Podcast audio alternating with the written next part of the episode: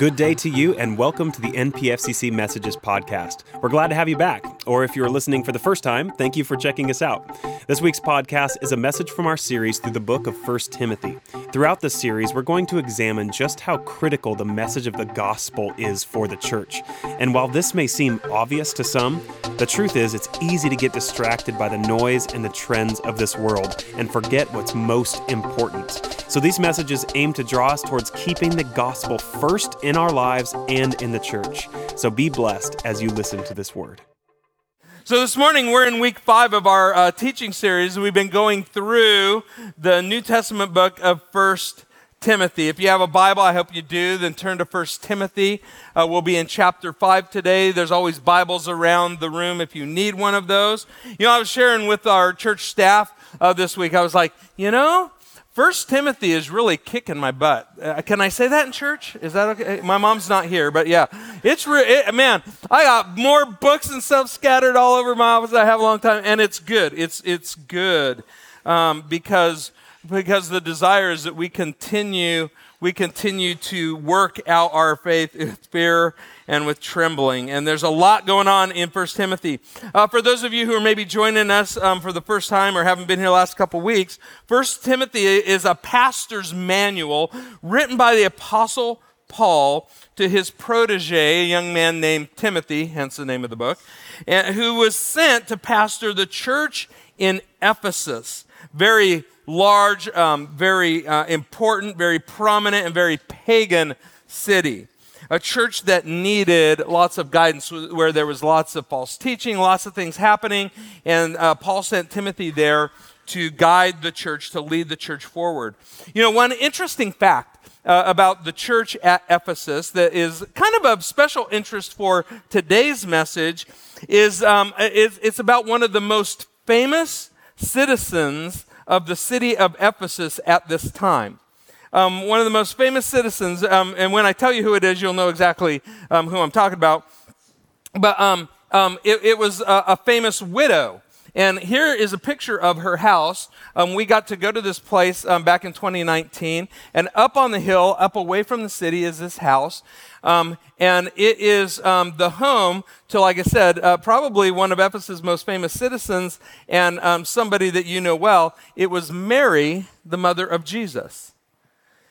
And this is a place where she lived out the, um, the, the latter part of her life. And you might ask, well, how, how did she get there? Right? How did she get from Jerusalem to there? Well, you might remember that in John chapter 19, uh, the scene is at the cross where Jesus was being crucified. And all of the other disciples had scattered, but John, uh, Jesus' beloved disciple John, was at the foot of the cross, the only apostle that we know that was there. And he's there with Mary, the mother of Jesus. And you can only imagine that scene as she is witnessing her son, who she was told would be the Messiah, would be the Savior of the world, our Savior, Jesus Christ, she's watching his crucifixion. And in the midst of all of that agony and all of that pain, in the middle of all of that suffering, Jesus has the wherewithal, Jesus has the heart and compassion that he looks down at his mother. And he says, Mother, behold your son. And then he looks to John and he says to John, He says, John, Behold your mother. And it tells us that from that time on, John cared for uh, Mary. And, and, so, what we know is a few years later, as persecution arose in the early church, that the apostles all scattered uh, throughout the known world at that time, and John, John headed to Ephesus. So, who was he caring for? Mary. And so, Mary went with him. And so, Mary ended up in Ephesus. And so that she wouldn't get disturbed by everybody wanting to know all the stories, um, the, the, so church tradition and, and stuff have it, is that she had this house that was up on top of the hill and uh, overlooking the city there in Ephesus. And so she was one of the most popular people, obviously, in the city um, at that time, but that probably predated, um, that definitely predated Timothy. Um, we know that Paul visited there earlier, but John was the one who started the church there. Then Paul came in, and later on, Timothy. So today we're going we're to look at chapter 5, where Paul pivots from teaching Timothy how he should hold on to sound doctrine. That's kind of been the theme all along. Like, be careful of your teaching, hold to sound doctrine, all that. And he's moving from sound doctrine and holding on to that to how you should work with, how you should lead the people in the church. And that is always the challenge for, for a lot of pastors is they, you know, have, have flocks of people in, in their congregations and everybody is different and trying to figure out how to work with everybody. In fact, you know, um, the, the, you know, a lot of pastors, you know, you go to training, you go to seminary, you go all those things, and it's not the book smarts that'll get you, it's the people smarts, right, that you really need to navigate what it really means to be a pastor. And so Paul is telling Timothy, hey, okay, hold this sound doctrine, but here is how you work with, respond with, here's how we act with people in the household of God. And so let's let's go ahead and read. We're going to read the whole chapter. That's what we've been doing. By the time we're done, we'll have read through um, the whole book of Timothy together. And it's a little bit longer today, but I'm going to ask you guys to, like we've been doing, just stand just to honor God's word, and I'll read it for us. It'll be up on the screen. You can follow along. Um, and we're going to dive in. There's a lot of stuff in here, um, but let's uh, we'll get going. So, starting in verse one, 1 Timothy chapter five. Do not rebuke an older man harshly, but exhort him as if he were your father. Treat younger men as brothers, and older women as mothers, and younger women as sisters with absolute purity. Give proper recognition to those widows who are really in need. But if a widow has children or grandchildren, these should first learn to put their religion into practice by caring for their own family, and so repaying their parents and grandparents. For this is pleasing to God.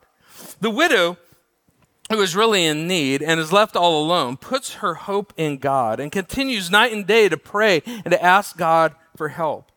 But the widow who lives for pleasure is dead even while she lives. Give the people these instructions so that no one may be open to blame.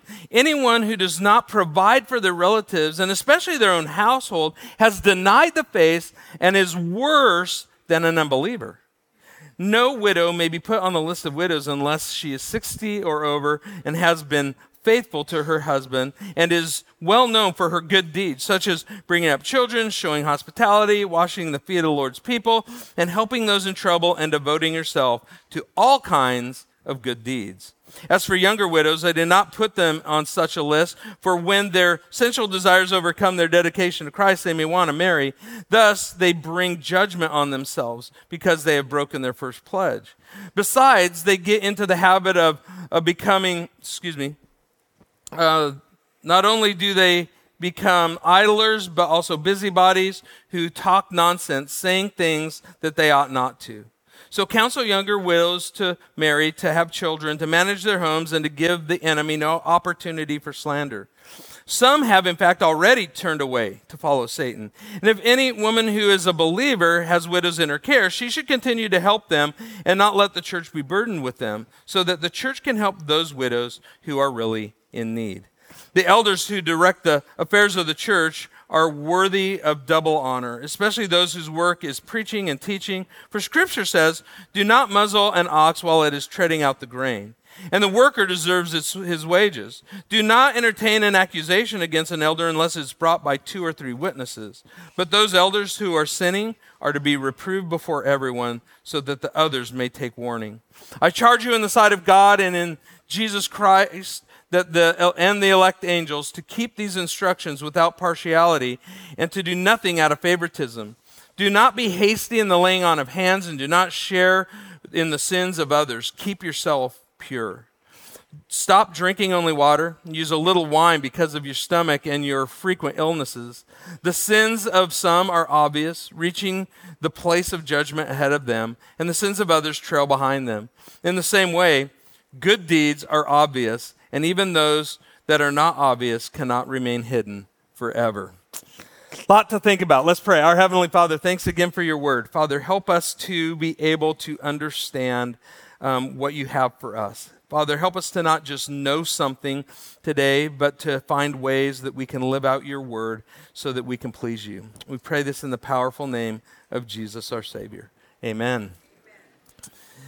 So go ahead and have a seat. Man, yeah, a lot in that passage, and you're some of you are going like, oh man, I picked a crazy day again to come to church, right? Yeah, and I, you're just like, some of you are like, no, Ken just picked a crazy book of the Bible to go through this time of year. So, um, you know what? Um, I, I, know some people, some, we were having this discussion in, even with our staff uh, this week. You know, some people reading through First Timothy, they're like, man, this Paul guy, this Paul guy, man, he is harsh. He can kind of be a jerk at times.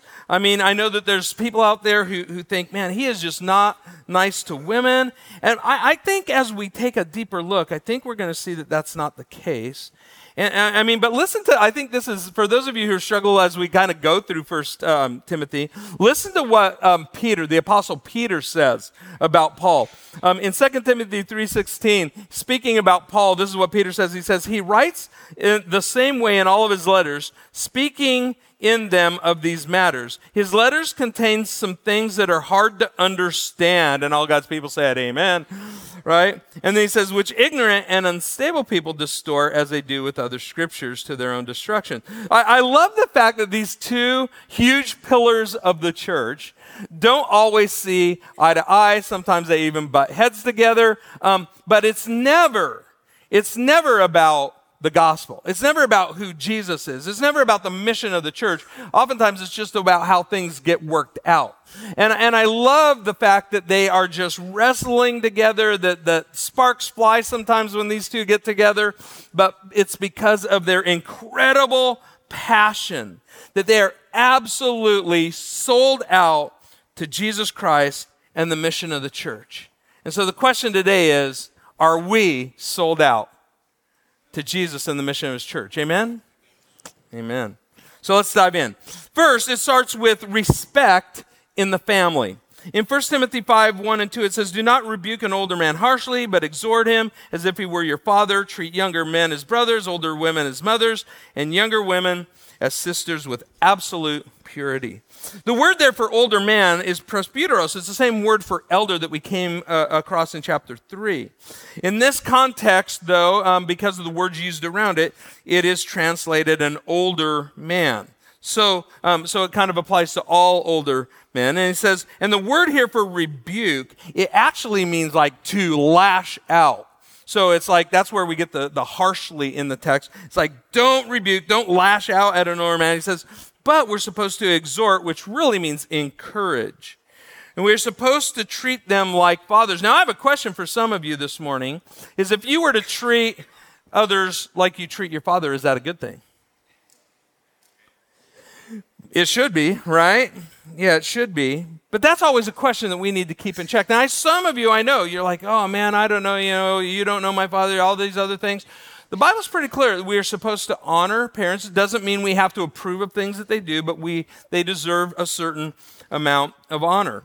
Uh, Leviticus 19:32. I thought this was uh, it's an interesting passage, but this is just this has been in scripture for a long time. It says, "Stand up in the presence of the aged, show respect to the elderly, and revere your God. I am the Lord." When something ends with "I am the Lord," you ought to take stand up and notice, right? Now, folks, some of you might call this old school, right? You're like, oh, that, you know, this is old, this is old stuff. But where I come from, it was called manners, and, and I believe they still matter.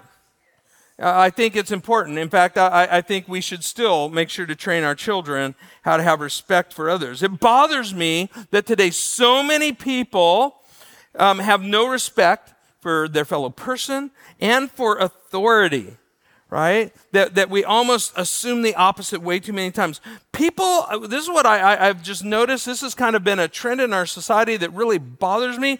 People are so quick to demand respect from others, but are so slow to give it. My observation has been this that most of the time, not always, but most of the time, people who demand respect rarely deserve it. And the people who really deserve it will never demand it of anybody. Well, people who abuse their authority certainly do not deserve respect. I believe that until someone does something to break that respect or break our trust, should be given a measure of respect because all of us are people created in the image of God. And until you know something about them, you should honor that piece of their life and we should show respect whenever possible, especially to people who are older than us. There are people in this room who I still can't call by their first name. Okay? I mean, there's people in this room that I didn't call by their first name until I got over 50, right? Because I just like, I was just told that is just not, that is just not appropriate. And I know, yeah, maybe it's also, but you, it'll never hurt to show respect. And I think it's so vital that, that we do that. And, and so I, I, just want to encourage you, show respect. Uh, then it tells us treat younger men as brothers. I was thinking about this. And I was thinking, like, how do I treat, man, I, sometimes I, I wrestle it out with my brothers, man. We go at it every once in a while. But I'll tell you what, push come to shove, we've got each other's back. And I think that's the important part about being, you know, treating someone like a brother. Like you, you may, you may get into a squabble here or there, but you know what? We always have one another's back, and we always want to hold, uh, uh be on each other's side. Then it goes on. It says in verse uh, two, um, treat older women as mothers. And boy, I got to tell you something. This was the number one rule in our house. Okay, the number one command in the LaMont household was, Thou shalt respect your mama. Right? My dad was a pretty level headed guy until we disrespected my mom. And then all bets were off. Right? Um, but I still think, and, and in the church, I, I, just think, you know what? Um, older women deserve respect. And, I think we need to honor one another in this way. You know, I, I remember I remember one time when I was a kid, and I had pulled in after baseball practice. And, you know, I'm carrying my baseball stuff into the house, and Mrs. Barkin, the lady that lived across the street, elderly lady, she pulls in, and her trunk comes up, and she comes over, and it's she's got a trunk full of groceries. And I turned around and looked, and my dad, he just looked down at me, and he gave me that little tap on the back that says, what are you doing just standing there?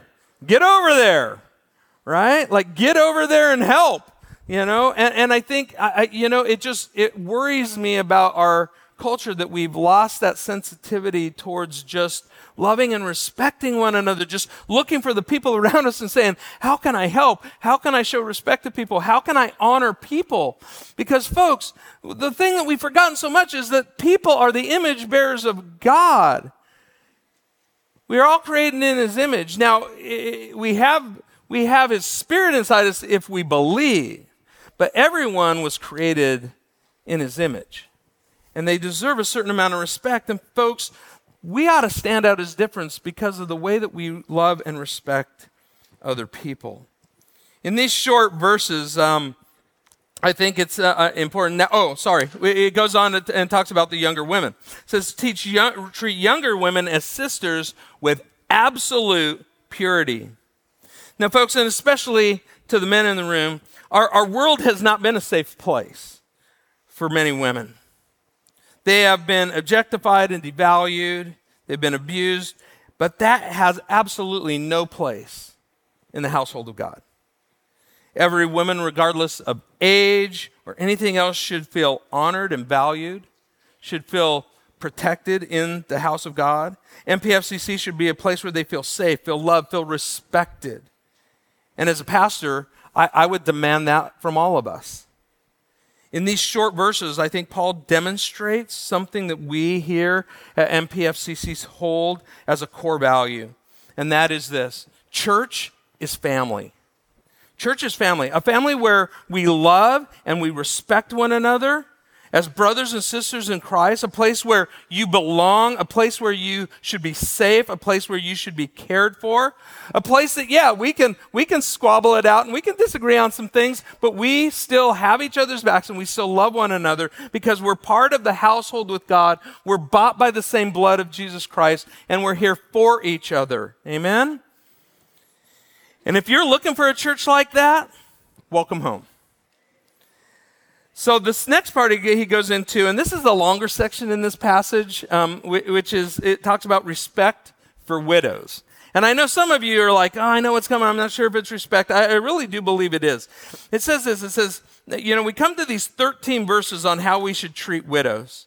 And you might ask, why, why in the grand scheme of things, why, why so many verses about widows? And the answer, I think, is this God's heart has always been for the brokenhearted and the most vulnerable. among us.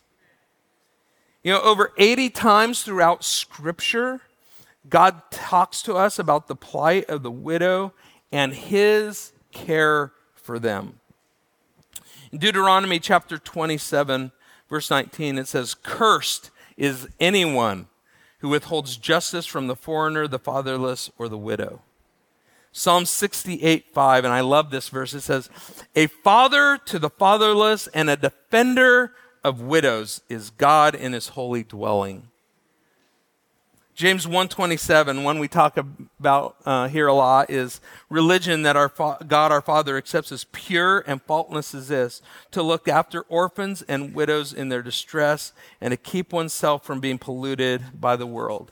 I could fill pages full of these verses in the Bible about how God wants us to care for, that his heart goes out for the widow. And so here he's just doing that. And it's, it's in a culture where there's a lot of people, a lot of these ladies who are becoming widows. If you think this applies only, though, to the church back in Ephesus 2,000 years ago, then think again. I was doing some research on this this week.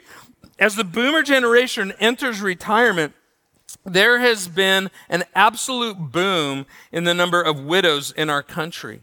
I found one statistic that said that um, 2,900 women are widowed every day in America.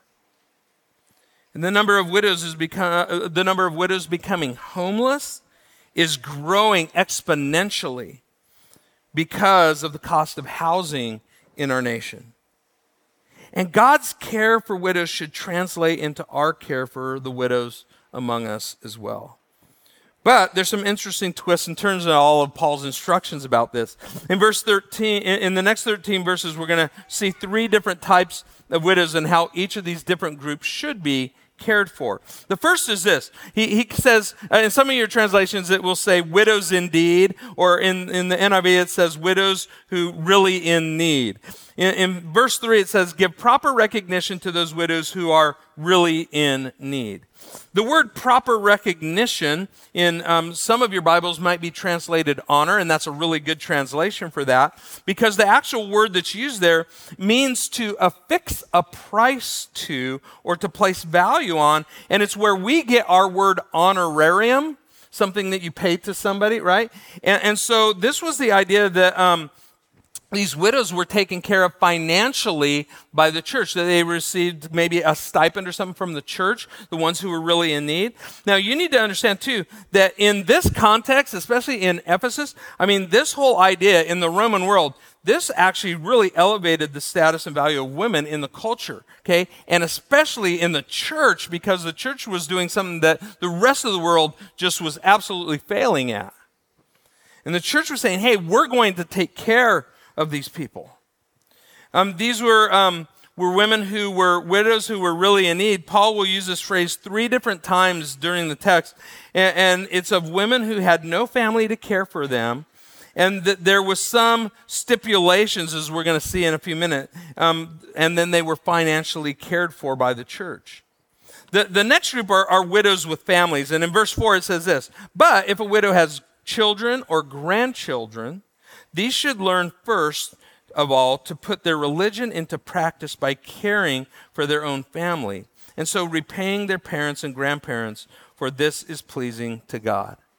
I know that there's a lot of people in the room today who, in one way or another, are working through what it means to care for aging parents. And that is a huge task in, in our day and age. That's something that we need to take seriously. And I think it's something that Paul would say, hey, this is something that is important for us because it's a way that we demonstrate our love for our families in ways that oftentimes the world doesn't. And that we ought to be take special care to take care of one another.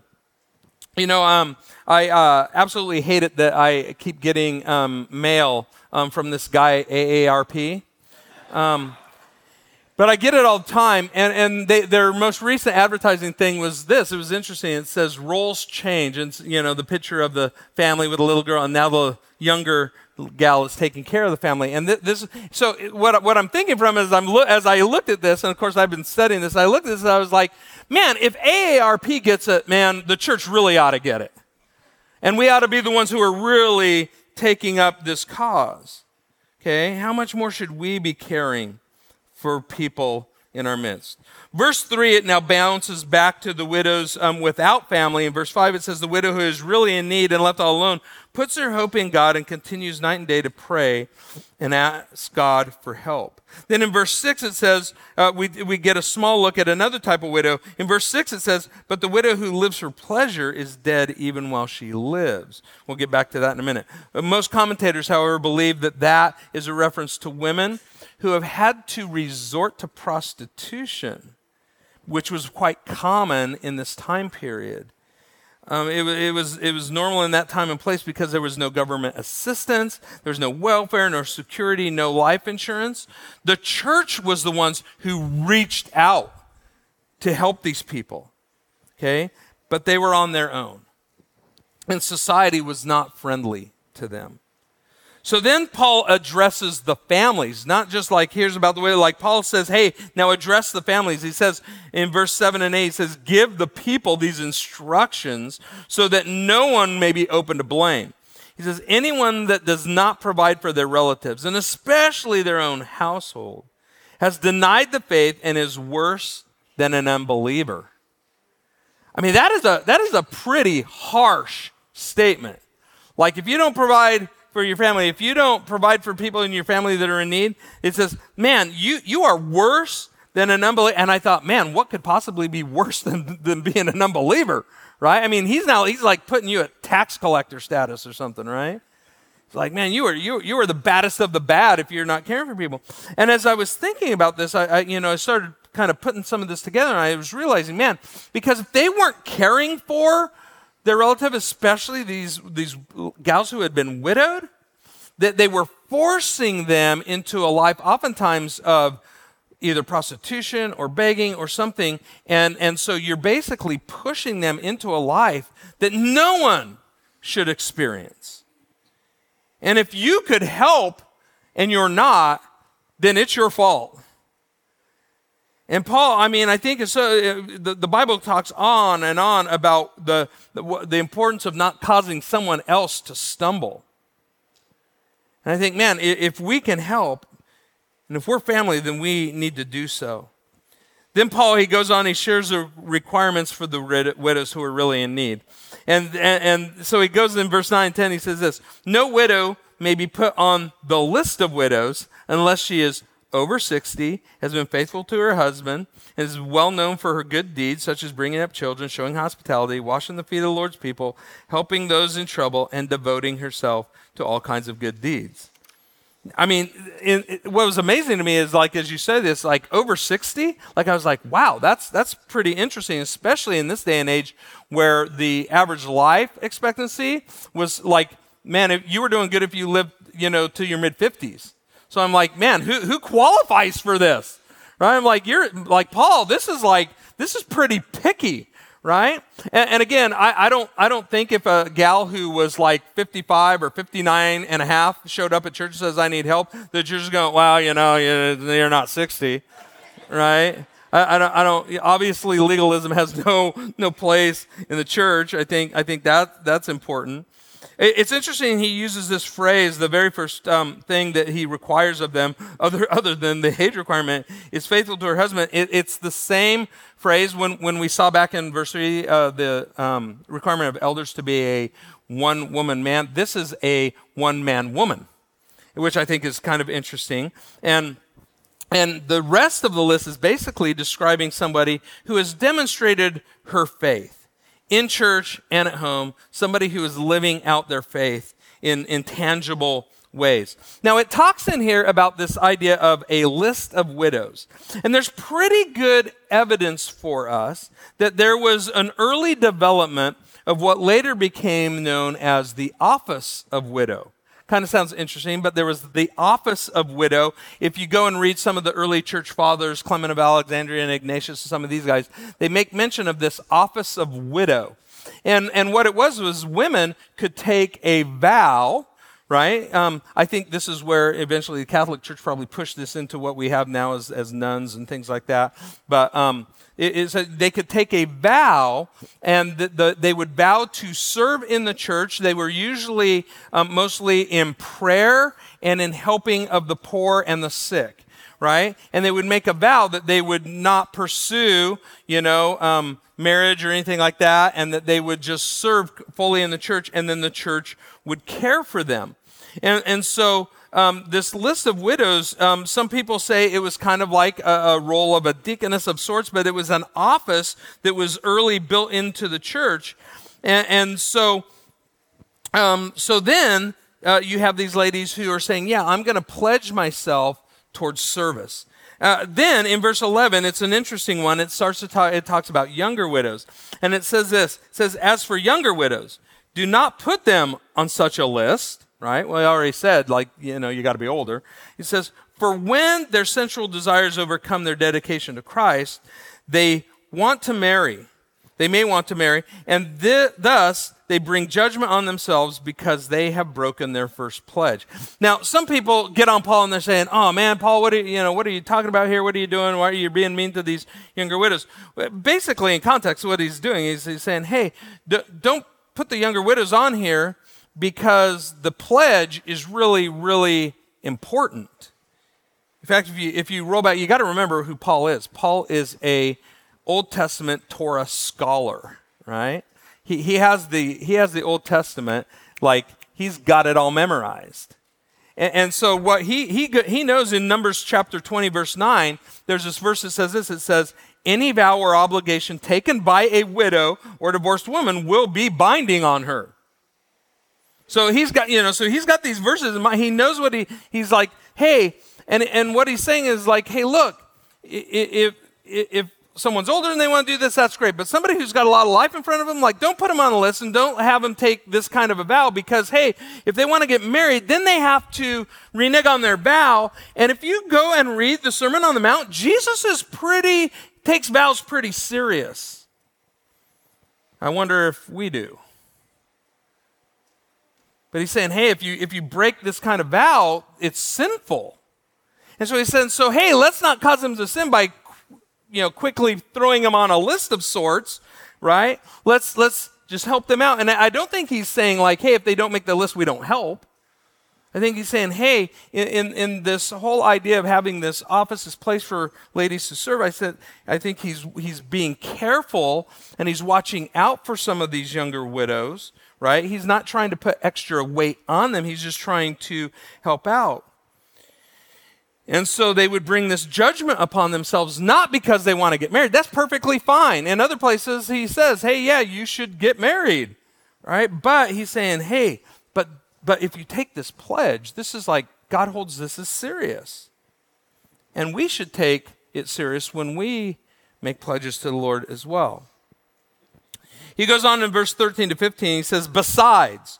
And then he says, I mean, if they're supported by the church, right? If they're on this list, if they're doing this, he says, they, they might get into the habit of being idle, right? Because somebody else is taking care of everything for them. Um, going about from house to house.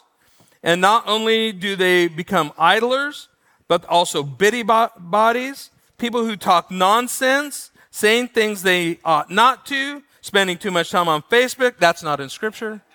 Sorry, slip up. So he says, So I counsel younger widows to marry, to have children, to manage their homes, and to give the enemy no opportunity for slander.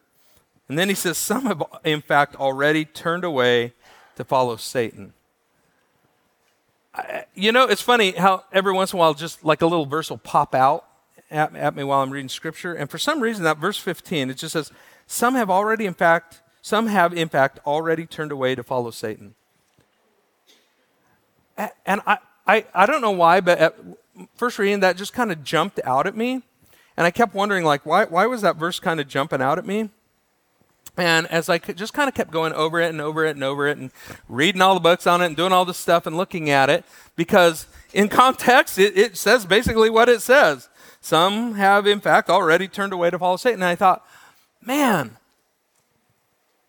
I, I just had this feeling of like, this is what happens when the church doesn't care for one another.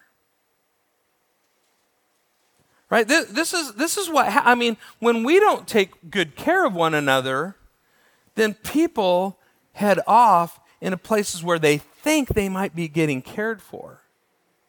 If people don't feel like they belong in the body, they will go find a place to belong. Don't you see this going on in the lives of our young people? Man, if they don't find a place where, man, they belong, they will search and search and search and search and search to find a place where they belong. The number one place that all of our young people, that everybody here, the number one place that anyone who has been widowed, the number one place for anyone should be the church. That we have a sense of belonging and connection here. And that is so vitally important. And so I think it's, it's vital that we, that we make sure that people know that they belong here. I know that some people, they, they kind of get upset thinking that Paul you know, has this certain view of women, but, but I think we need to understand, you know, because he says, oh, you should get married, you know, you should raise kids, you should do this. And, and I think our, our, you know, Western view, our, you know, year 2023 view kind of gets in the way a little bit. I mean, he's saying, hey, yes, this, this is the, a great option. There were already business women and other prominent women in the church there. I mean, but I was thinking, and just because you work doesn't mean you negate the important role you have at home either. So it's like, you know, th- this, this is not Paul taking a dig at anybody. He's just saying, hey, like, let's make sure that we're guiding people in the right directions as they go through really difficult things in life. And in first, um, in, in, verse 16, he says this. He says, "If any woman who is a believer ha, um, has widows in her care, she should continue to help them and not let the church be burdened with them, so that the church can help those widows who are really in need."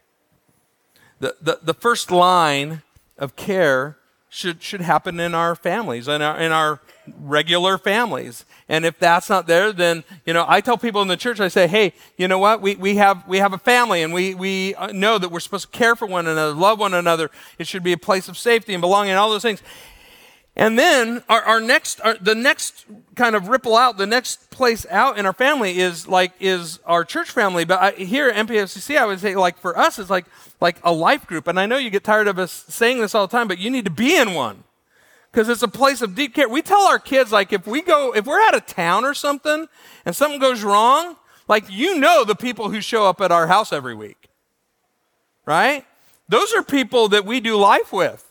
Like, you know, talk, go to those people, right? We know, we know that those people, like, if, if, if we're out of town, if, if we can't get to you right away, we know those people care for us in a way that, I mean, they would drop what they're doing. They're going to come help because it's like this extended part of family. And then I think it just ripples up from there. And then now it's, you know, our church family, right? And we want people to belong in a church family where they know that they're absolutely cared for. And I think that it is vital for us to know that. And, and so, you know, here, here's, here's the application, church, for, for this section on widows, because I know it's a, a lot of talk about widows and things like that, but here, here's the application. Okay? Here's the application, church. Care for widows. It makes God happy. Right? It's just, it's just that simple. It, it says it pleases the Lord. Don't you want to do what pleases the Lord? All right? Then stop thinking about it and just do it. Right? Right? We, we, don't, we don't need some special movement of the Spirit. He's already moved when He wrote this. So we just need to do it. Now, real quick, to wrap it up here with, with, with the rest of this uh, passage. Um, he, he moves from caring for widows to respect for elders. In uh, verse 17 and 18, he says, The elders who direct the affairs of the church are well, uh, well are worthy of double honor, especially those whose work is preaching and teaching. For Scripture says, Do not muzzle an ox while it is treading the grain and the worker deserves his wages. Um, I, you know, for people who, you know, think Paul's all this and that, I think, well, he just called all the preachers oxen. So I think it's kind of funny. But um, it says here they're worthy of double honor. Same idea as uh, honoring the widows before. He just said that idea, this is where honorarium comes from. Um, Paul uses a sim- very similar phrase in 1 Corinthians 9 9, talking about the fact that pastors who give their life full time to ministry and to serving in the church um, should be compensated for the effort. Some people don't think that that's true. Um, but um, but Paul is saying, hey, yeah, this is why. And he says he pulls out this Old Testament um, verse in Deuteronomy that says, hey, you know, when your oxen are out there and they're you know they're grinding the wheat when they're moving around, like take the muzzle off of them so they can eat, because it doesn't do anybody any good if they keep working and then they collapse, right? And let and let me just say this. Um, and I'll, I'll just speak on, on, behalf of our church staff. I know this last month we had, you know, pastor appreciation time, and I just, uh, you know, just verbally, on behalf of our entire staff, I just want to thank you for being a church who is great at showing your love and appreciation for myself and our staff. Um, we we are incredibly blessed by you, and I just want to say thank you from the bottom of my heart for being a church that demonstrates your love and your care for us in ways that um, are absolutely just um, just just really you know warm my heart. And and I just want to thank you for that. Um, and we love you guys. So thank you so much for that. Um, thanks. Um, so um, he goes on and he says this, though. He says, Do not entertain an accusation against an elder unless it is brought by two or three witnesses. But those elders who are sinning, you are to reprove before everyone so that the others may take warning. Uh, I think this is really important, um, especially in the day uh, where it's so quick you can just throw out stuff you don't like about people on Facebook or so other social media, right? Like, don't don't do that. This this is, I mean, it's an overall thing in the church. Like, if you have a problem with somebody, you go to them and you talk to them, and you don't put your first thoughts out there for everybody else to see right? We're supposed to be a family that takes care of business at home, that we take care of business together, but that sh- we should not hold back if somebody truly is sinning. It says, hey, don't, don't make an accusation unless it can be collaborated by uh, a few witnesses, right? And I, I, I think um, if you have something against um, a leader, then you should go to another leader and say, "Hey, um, this is what I, this is this is what I'm concerned about," and um, and then they should you know, look into that and see if that can be um, corroborated by other witnesses. If not, then then you know okay but if it does it says hey leaders who are people who are out in front if they're out in front then then if they needed to be reprimanded that that should happen in public so that everybody would know I mean, that's one of those difficult parts of taking the role of leadership. And we're in that process right now where we're vetting um, people who, who have been suggested for elder that we'll vote on at our church um, meeting. But we take this kind of thing seriously. And, um, and I think it's important for us to make sure that we do these things appropriately. Timothy goes on, uh, uh, the rest of this uh, are charges to Timothy. And he says, Timothy, I charge, he says, I charge you in the sight of God and Christ Jesus and the elect angels to keep these instructions without partiality and do nothing out of favoritism. It's huge. We have to be honorable in the way that we handle these things in the church. We don't favor, show favoritism, whether it's caring for other people or how we treat our elders or anything like that. Um, then he goes on, he says, Do not be hasty in the laying on of hands, do not share in the sins of others. Keep yourself pure.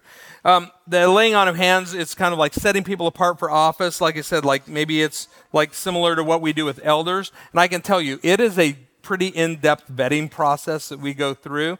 We do not do it quickly, um, and and we take it very very seriously. Um, we share that every year at our annual meeting, which will be on December 10th this year. But um, we take that very seriously. Um, and and we don't i mean because it's like you don't just let anybody lead we don't let just anybody preach right i mean um, one guy asked he says hey i'm a prophet can i preach at your church and so i just told him well we're a nonprofit or organization. So just totally kidding. Totally kidding. I'm, yeah. I had to throw that one in there. Um, you know, but um, lastly, he, he says this. He says to Timothy, he says, Stop drinking water and use a little wine because of your stomach or your frequent illness. Now, that should not become anybody's life verse, okay? I know somebody thinks, like, oh, yeah, I'm going to make out. No, that shouldn't be our life verse. Um, but obviously, um, there, there were issues always issues in different parts of the world with getting clean water and other foods and things. Timothy, and so even though he had already said, hey, you know, leaders shouldn't be given to drunkenness, he's saying, hey, but you know what? A little wine in the right place is not a bad thing, right? And so, uh, again, with Paul, we, we have to be careful of the extremes, right? And we want to care for people. And he says, some sins of some people are obvious. We all know that, right? Some of our sins are pretty obvious. He says, but some, right? And he says, and those reach a place of judgment ahead of them. The sins of others trail behind them. In other words, there will be people who sin that you'll never see that. Then he goes on, he says, in the same way, good deeds are obvious.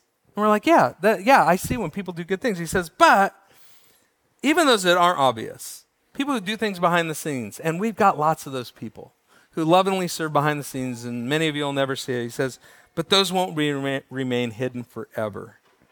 So now, real quick, what do we do about all this? I, I, I got to wrap this up. Um, what do we do about all this? here's, here's what I truly believe. Okay, I'm going to try to encapsulate all this kind of stuff in, in one little thing.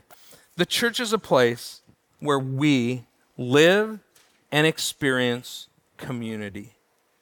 It's one of our one of our you know strategies here is we want everyone to experience community. And not just a surfacey kind of like, hey, we're good acquaintances or whatever, but a deep community the church is intended to be a deep community where we love, okay? Not just kind of like put up, but where we love one another, where we honor one another, where we respect one another deeply from the heart, right? The Bible says. Love one another deeply from the heart. It's a place where we experience true family, as adopted sons and daughters of the King of Kings.